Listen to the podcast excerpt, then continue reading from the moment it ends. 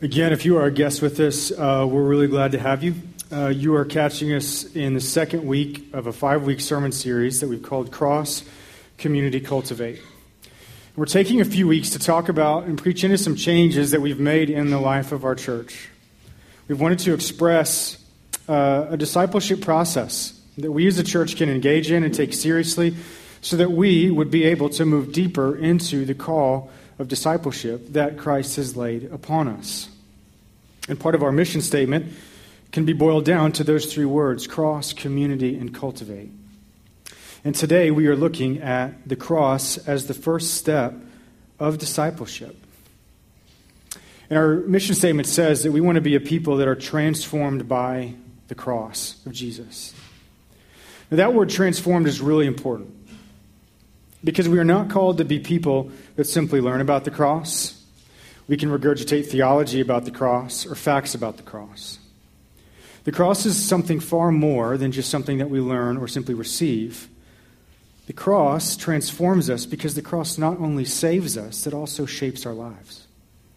The cross is the very pattern that we base our lives, and it's in a cross-shaped life that we find our calling to be disciples. Those are hard sayings that Jesus has for discipleship. But we want to take a hard look this week in particular at taking seriously the claims and the calling of Jesus as to what it really looks like to be a disciple. Because it's very easy for us to find, to fall into a rhythm of pretending and a rhythm of kind of faking it. And Jesus will come to, come to this earth, and he says very bluntly, if you want to follow after me, pick up your cross. And he'll even go further, and he says, he who does not pick up his cross and follow after me is not worthy of me. That's hard language. He's saying, don't pretend to follow me if there's not a cross on your back. Don't pretend to be my disciple if there's not a cross on your shoulders that you're carrying. Because if we don't take that seriously, then we're just going to end up settling for the gospel as information, and rather this power that transforms. If we don't take seriously the opportunity to pick up our cross, then we either then we just become spectators, of which Jesus had many. People interested in his teaching, people interested in what he had to say, yet they didn't carry a cross. They weren't truly disciples. And how can we engage in this? Um, how can we engage in any serious level? or any serious conversation about discipleship if we don't understand the cross? And how can we experience the transformation of the cross if we don't understand how it's meant to shape our lives? The reason we make the cross the first step of discipleship at Rockwall Pres is because Jesus makes it the very first step in following him. You want to follow me? There's a cross. Pick it up and follow me. But it's in that picking up of the cross that we experience transformation, and that is Paul's hope for us in this passage. His hope for us is that we would experience, that we would understand the cross in such a way, and then we would respond in such a way that we would experience the transforming power that Jesus offers to us in his cross. Now, if there's anybody that has the right or privilege of any New Testament author to talk about transformation, it's Paul. I mean, think about what his transformation looked like. He went from somebody who was a church killer to a church builder, someone who planted churches, someone who stoned Christians to someone who would suffer on their behalf, someone who would, who said that I am a slave in chains for your good and for your benefit. He understands transformation very well. But as we move towards Paul's teaching this morning, we need to situate ourselves in what he means by transformation. So if I asked you this morning, what is an area in your life? What is something that you want to see transformed? If I gave you a moment to think about it, what is an area of your life that you want to see transformed? Now, for those of you that thought of something and have something in mind, let me follow it up with a second question. Did you think of some, did you think of a circumstance in your life that you want transformed? Or did you think about you being transformed? Because those are two different things. Paul is not concerned whatsoever with your circumstances being changed. He's concerned with you being transformed. You being transformed in the renewal of your mind, something in you being transformed. Why? Because it doesn't necessarily take a Christian to say, I want to transform a marriage. But it does take a Christian to say, I, Jesus, come and transform me. Change me. Change my heart. That's what Paul is talking about. Is he says, I don't, don't just say, hey, I want to transform marriage. Who doesn't? But as we follow Jesus, he wants us to begin to say, Jesus, make me a cross-shaped wife. Make me a cross-shaped husband. Transform me. That's a little bit different flavor on it. We all want transformation, but do we want it on God's terms?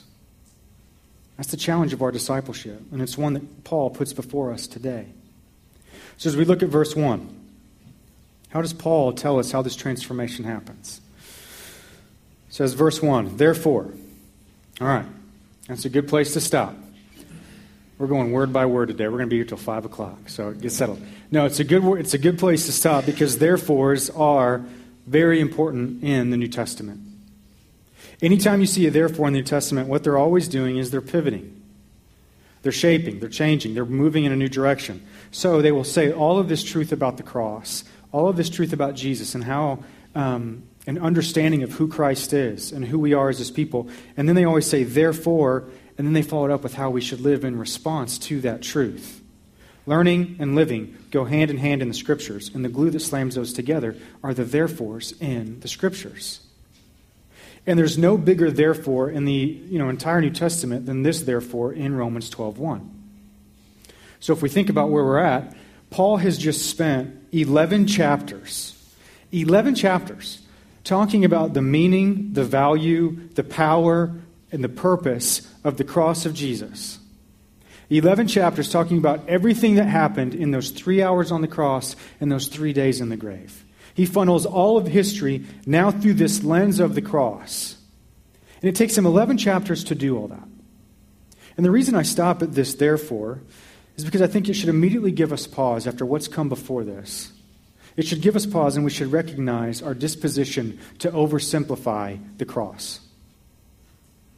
We often want to oversimplify it, and we take what Paul has, it's taken him twelve or eleven chapters to describe, we often simplify it in a sentence or two. And so if I ask, you know, what does the cross mean to you? You know, how would you define the cross? I would imagine that in some, you know, kind of some composite answer would be that Jesus died for me, paid for my sin, and now I have eternal life. Now, all of that is one hundred percent true, and nothing I say after this is going to undermine that at all. That's truth that is powerful, and that's truth that is at the heart of the gospel, but is that all?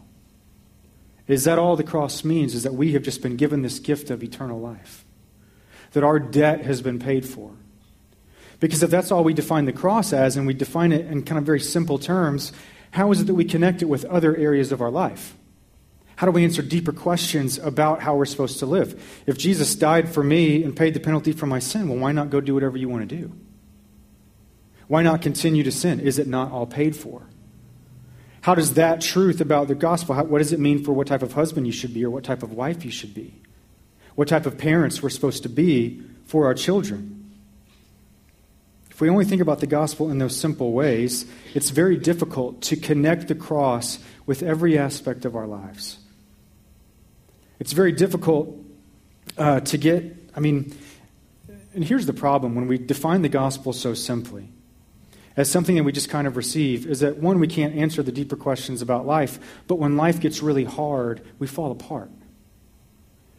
When life actually presents its challenges and its difficulties and its circumstances don't go our way, we often become overwhelmed by our circumstances rather than understanding that we can be transformed through them by the power of the cross.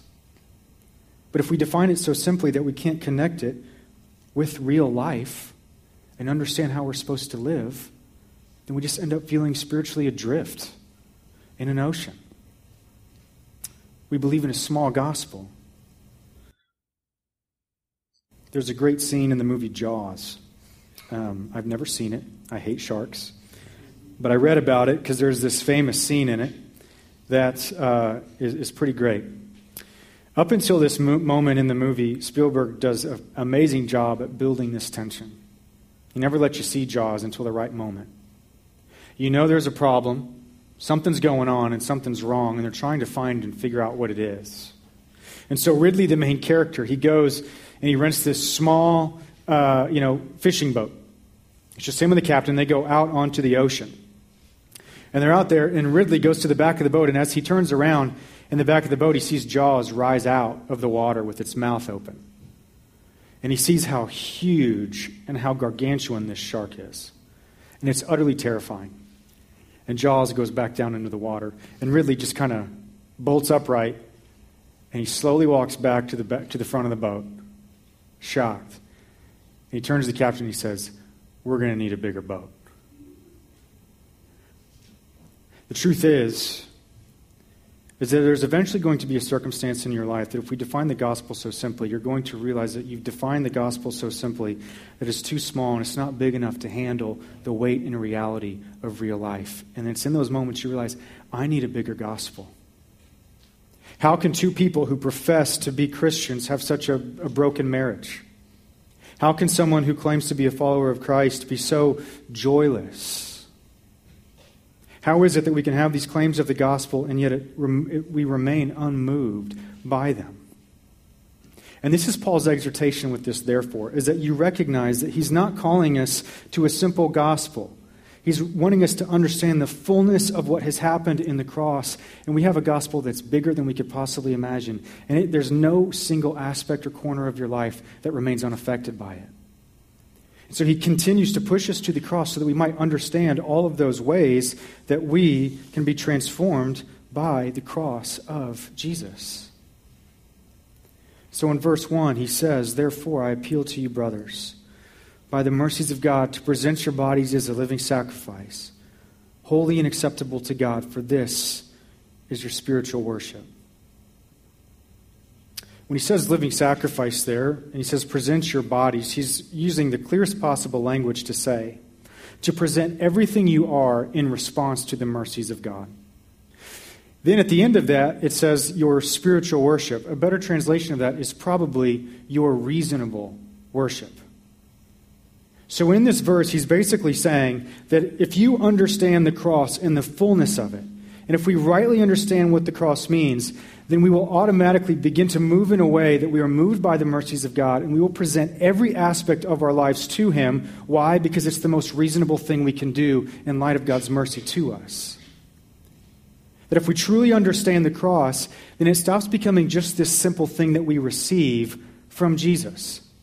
Does that make sense? It's not just that Jesus has given us this, but it's also that we respond by giving Him everything we have. So in short, what Paul is saying is that if you really understand the cross and we're going to be disciples, then we recognize that when we, if we op, if we really understand the cross, it's not just Jesus that dies for us, it's also we that die for Him. We lay down our lives for Him. There's nothing in our lives that we say mine, everything in our lives we say yours. The mantra of our lives becomes, Jesus, my master, what would you have me do? Jesus, my master, what would you require of me? How would you have me live in this circumstance? How would you have me live in that circumstance? What do you require of me?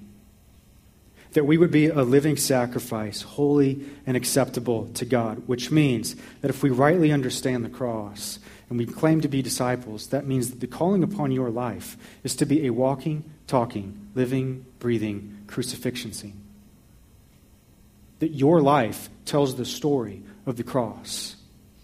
Your life is the ultimate, the most reasonable thing we can do is to lay, lay down our life in light of God's mercy towards us. And perhaps, if our life is not shaped by the cross, then we have to really recognize that we are unmoved by the mercies of God towards us. We are unmotivated by them. And as we look at Paul's calling this morning, and we take that serious look at the cross, that we ultimately, if we respond correctly, we give Him everything that we have, does that describe our lives? Does that describe the way that we endeavor to live, to move towards the cross so that we might understand more of what it is and how it shapes us? Does the words living sacrifice describe how we endeavor to bring honor and glory to Jesus? Is there evidence that at the very fundamental core of your life, it is shaped by the cross? And this is where Paul will say the rubber meets the road. He will say that you don't have to look very far to understand if the, if the cross has shaped your life. It's in how you live. It's in the way that we live that it determines if we've truly learned or not. Does your bank statement read any differently than your non-Christian neighbor? Does your planner or your schedule read any differently? Does your uh, internet search history read any differently than your non-Christian neighbor? Is your Amazon wish list longer than the people you pray for? Longer than the things that you are bringing to Jesus to ask him to move on behalf of others? I mean, if transformation is at the heart of our discipleship, we have to ask ourselves the question, have we experienced any transformation in the last five, ten years? Are we still afraid of what others think of us? Are we still as greedy as we were ten years ago? Are we still afraid of the opinions of others? Have we learned to lay down more of our life? And if we can say, I don't really see the evidence of a cross-shaped life, perhaps it's because we are unmoved by the mercies of God towards us.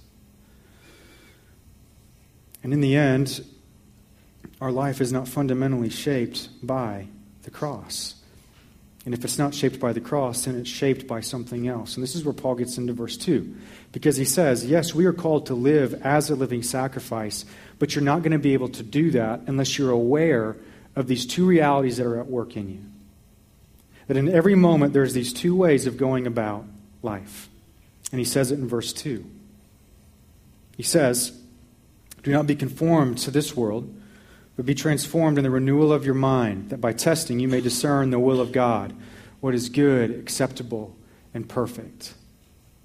So someone says, yes, I want to be a living sacrifice. I want to offer everything that I possibly can. I want to answer that call to come and die and offer everything that I have, am, and will be to Jesus Christ. But he says, great, if you want to do that, you have to be aware that there's two ways of navigating your life. You will either be conformed to the image of this world, or you will be transformed by the cross and pick it up and follow after Jesus.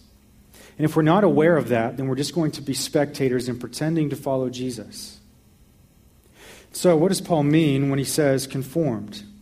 What does he mean as we have this tension play out between this opportunity? We have an opportunity to live uh, being conformed to this world or being transformed by testing. That the ultimate test of whether we have learned the cross is not in our ability, ability to pass a seminary exam. It's in how we live. It's through the test of life that we understand the will of God. And it's through, the, it's through how we live that this tension gets played out. And so it's in all the little moments of your life that we often don't think about. It's in our conversations. It's in our bank records. It's in the way that we approach our spouse. It's in the way that we approach our kids. It's in the way that we think when we're by ourselves. It's by testing in all those little moments and all those ten thousand little choices you make in a week that determines whether or not you have truly learned the cross and it shapes your life, or if we are being conformed to the image of this world. It's in these moments where the rubber meets the road as to whether or not we truly understand the cross. So what does Paul mean if we just took a second and tried to understand what does he mean by being conformed to this world? Well, I mean, we could like talk all day about like sociology and philosophy and psychology, like all the conversations about what is it that motivates man? What is it that's at the core of what drives us and motivates us? But quite frankly, it'd be a waste of time because the business world understands very quickly what it is that motivates us. If you look at, I read an article recently, uh, one of the best, um, one of the best kept secrets in the entire world right now is Google's algorithm for how they process your searches online. It's one of the most coveted and sought after uh, things in the world. There's only a few people that even know how it works. Only a few people that can understand how it works because it's so good at predicting your behavior. So the reason it's the best kept secret is that, you know, you type something into Google and then you're like two letters in and then it just pops up. It's like, oh, that's what I want. Why? Because it knows how you think. It knows how you respond. The algorithm takes everything that you are, all the data that we offer to the world, it takes that data and then it processes it into predictable behavior because the world wants to get inside your head. Because then Google can turn around and sell that data to companies so that they can offer you what you want quicker. They can put exactly what you want. They can get inside your head to offer you what you want. Why? Because they are they are not con, you know they are not trying to figure out what it is that motivates us. They know that we want what we want. They know that we pursue what we want. They know that if they can put what we want in front of us, we will figure out ways to get it. We will sacrifice for it. We will, you know, justify any purchase that we make. We live in a world that is desperately trying to get inside your head because it wants to offer you what you want. Why? Because they know, ultimately, that we are selfish and we're self-centered. It's no surprise. That's the reality of what Paul is talking to us today about, is that we can live in such a way where we decide what's best for us. We justify our behavior. We justify what we want, and we figure out ways to get it, and we sacrifice for it. He says you have to be aware of this, that that is how the world operates, that you are not a good arbiter of truth for your life, and yet we often live that way. We decide what's best for us. We, we become the arbiter of truth for what's good for us and what's acceptable for us. And so you ultimately get, if that's true, then that goes directly against verse one, which says, be a living sacrifice and offer what is acceptable to God. But Paul says you won't be able to do that until you recognize that there's something in you that only wants to offer God what's acceptable to you. You only want to engage the Scriptures in a way and then decide what's best for you. You want to be the arbiter of truth. And if we just stepped back and looked at the surrounding culture, you hear this all the time as well. You hear that, you know, um, it's kind of my new favorite phrase where the world will say, hey, find your truth. Whatever that means. That's what it says. Find your truth. Do what seems best to you. Find out who you are and live by that. Don't care about what anybody else thinks. Find your truth. Do what you want. Why? Because what you decide for yourself is best. You are the arbiter of truth. And Paul knows we do, and we can knock culture for doing that, and we should. We should call that out. But quite frankly, we do that all the time in the church. All the time. We decide exactly how it is that we will apply the calling and commands and teachings of Jesus. So on the one hand, we say, yes, Jesus, I follow you and I'm your disciple, but we go and we turn and we do another thing. Why? Because we decide what's best for us. And we either can, in all these little moments, all these little opportunities to either come and die, we have this opportunity to offer what is acceptable to God or offer what is acceptable to us. You have Jesus who says, confess your sins so that you might be healed. Confess your sins. But as soon as we have an opportunity to do that, we don't. We'd rather protect our image and protect ourselves from what we want, how we want others to perceive us, rather than humble ourselves and be honest and transparent. In that moment, are we offering what is acceptable to us or what is acceptable to God? Jesus says that everything that corrupts you comes out of your heart. If you want to know what's wrong, pay attention to the heart. And we say, yes, I follow Jesus. I am a disciple of Jesus. But yet anytime we have an opportunity to actually engage the heart and understand how we feel and how we respond to the world and what flows out of our heart, we run. We go the other way, and we'd rather read something else and engage our own hearts with the gospel. Or, you know, the scriptures say, um, you know, Jesus says, yes, that we're supposed to live in such a way that uh, wives respect your husbands. And we say, yes, I'm a follower of Jesus, but yet we go and we're critical. We have a, a, a sharpness, and we're unencouraging. Are we offering what's acceptable to God or what's acceptable to us? Or husbands, Jesus says, love your, you, love your wives the way I have loved the church and laid my life down for her. And yet we go and we treat our spouse like a business partner or an employee. And then we complain about not necessarily feeling respected.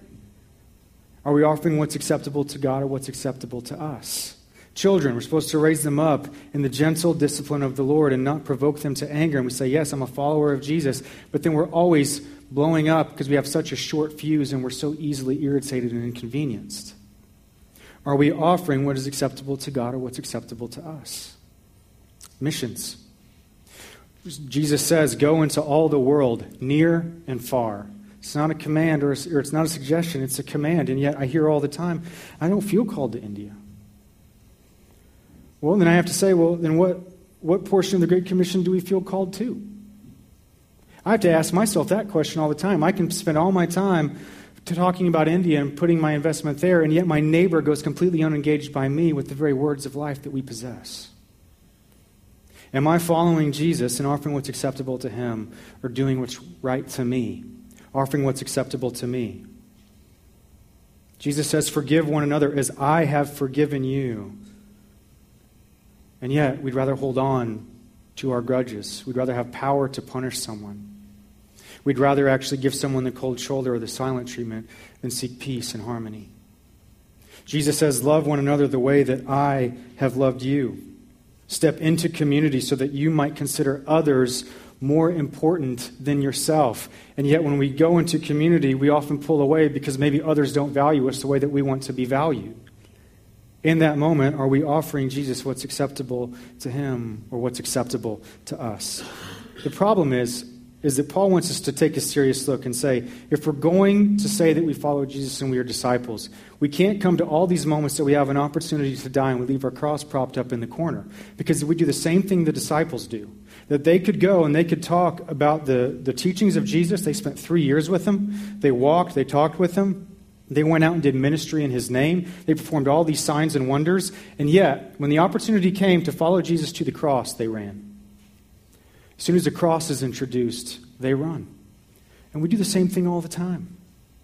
That as soon as we have an opportunity to come and die, as soon as the cross is introduced, we run. And so, how can we experience transformation as disciples?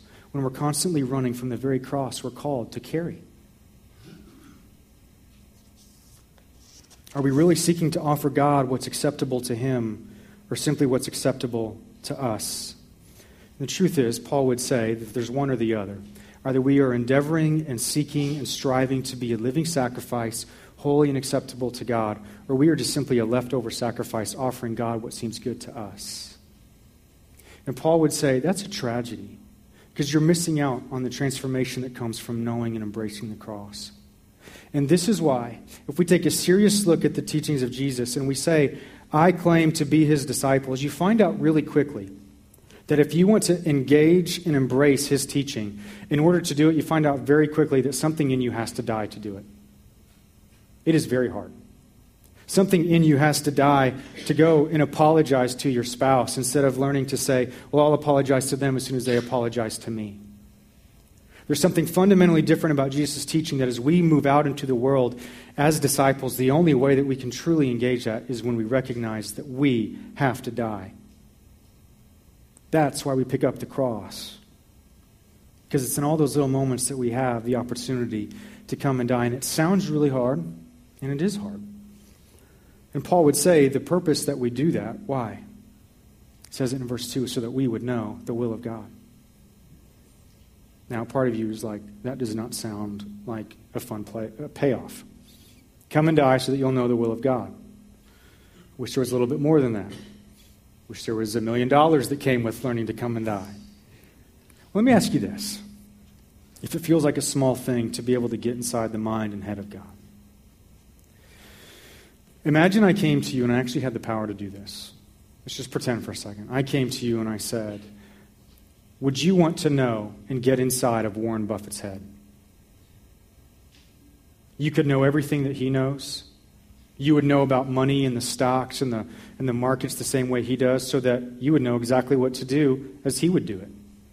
You would literally get inside of his head. Imagine how transformative that would be. I would take, you'd be crazy not to. We wouldn't be in this church anymore. We wouldn't have cat problems anymore in this church.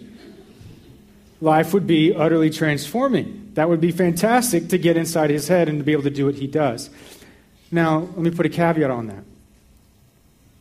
If I could really do that, and I said, yeah, but in order for you to have that, you have to sell everything that you have right now. Would you still do it? Again, you'd be crazy not to. Why? Well, it'd be hard for a little bit, sure. You get a few paychecks. You're able to buy back everything that you had in short order because you know what to do with money in a way that's completely different. And you know how to live in a way that's completely different. You know how to seize the opportunities that are available to you. And so then in a year, yeah, it might be difficult, but then in a year you're chuckling to yourself on your yacht. How utterly transformative would it be to get inside Warren Buffett's head and know what he knows? My question to you is, why, why is it a small thing to be able to get inside the mind of God? Why is it a small thing that that is offered to us? To know what he knows, to love what he loves, and to live as he would want us to. It's one of those things that you can only experience on his terms, which means that we have to die to get there. In all of these moments, we have an opportunity as disciples to come and to be transformed and to completely and utterly have the way that we think about life shaped and changed by the cross. Then when we learn to live a cross-shaped life, all of a sudden you find yourself in a different position because you're not worried about the insecurities you have all the time. You're not always tossed to and fro by the waves of circumstances of life, and there's a new life that begins to creep up in you that is entirely and utterly different because it's not a life that comes from anything in this world. And then on top of that, Jesus says that for the joy set, but well, Hebrews says that for the joy set before him, Jesus endured the cross. And last week he said, I want to share that exact same joy with you. Joy is not something that can be taken or stolen. Do we have any idea of the profoundness of what it is that we have been given in the cross? Do we have any idea of the power to transform and to shape and to heal? Jesus comes to you and he says, I have an opportunity for you that you can get inside the very mind of God. You can know what he knows, love what he loves. You can begin to find joy and life that you never had available to you before. I can get you inside his mind, and it will be utterly transformative. I have the power to do this, to give this to you. But in order to experience that kind of life, you have to pick up your cross and die. Let's pray. Jesus, we gather before you as your people. We are often so reluctant to pick up our cross and follow you because we would rather live life on our terms than on yours. Help us to imagine life apart from all of our sin and our shame and our guilt, our insecurity and our anxieties that weigh us down. Help us to let go of the things of this world that we seek to numb us, that we seek to cope, that we seek to try and deal with all the things that only you can deal with. Help us to find in the cross of Jesus, help us to find life in our death. We ask that you would make us a church that constantly comes back to the cross so that we might understand its beauty and its magnificence to transform and to heal and renew. Help us to be people that don't just want our circumstances changed, but we ultimately come to you and say, change, transform me. Change my heart. What area of my life have I not given over to you? Help me to truly come after you, to pick up my cross and be a walking, talking crucifixion as you call me to be. We ask all these things in the precious name of Jesus Christ, our Lord and Savior, in whose name we all pray. And everybody said,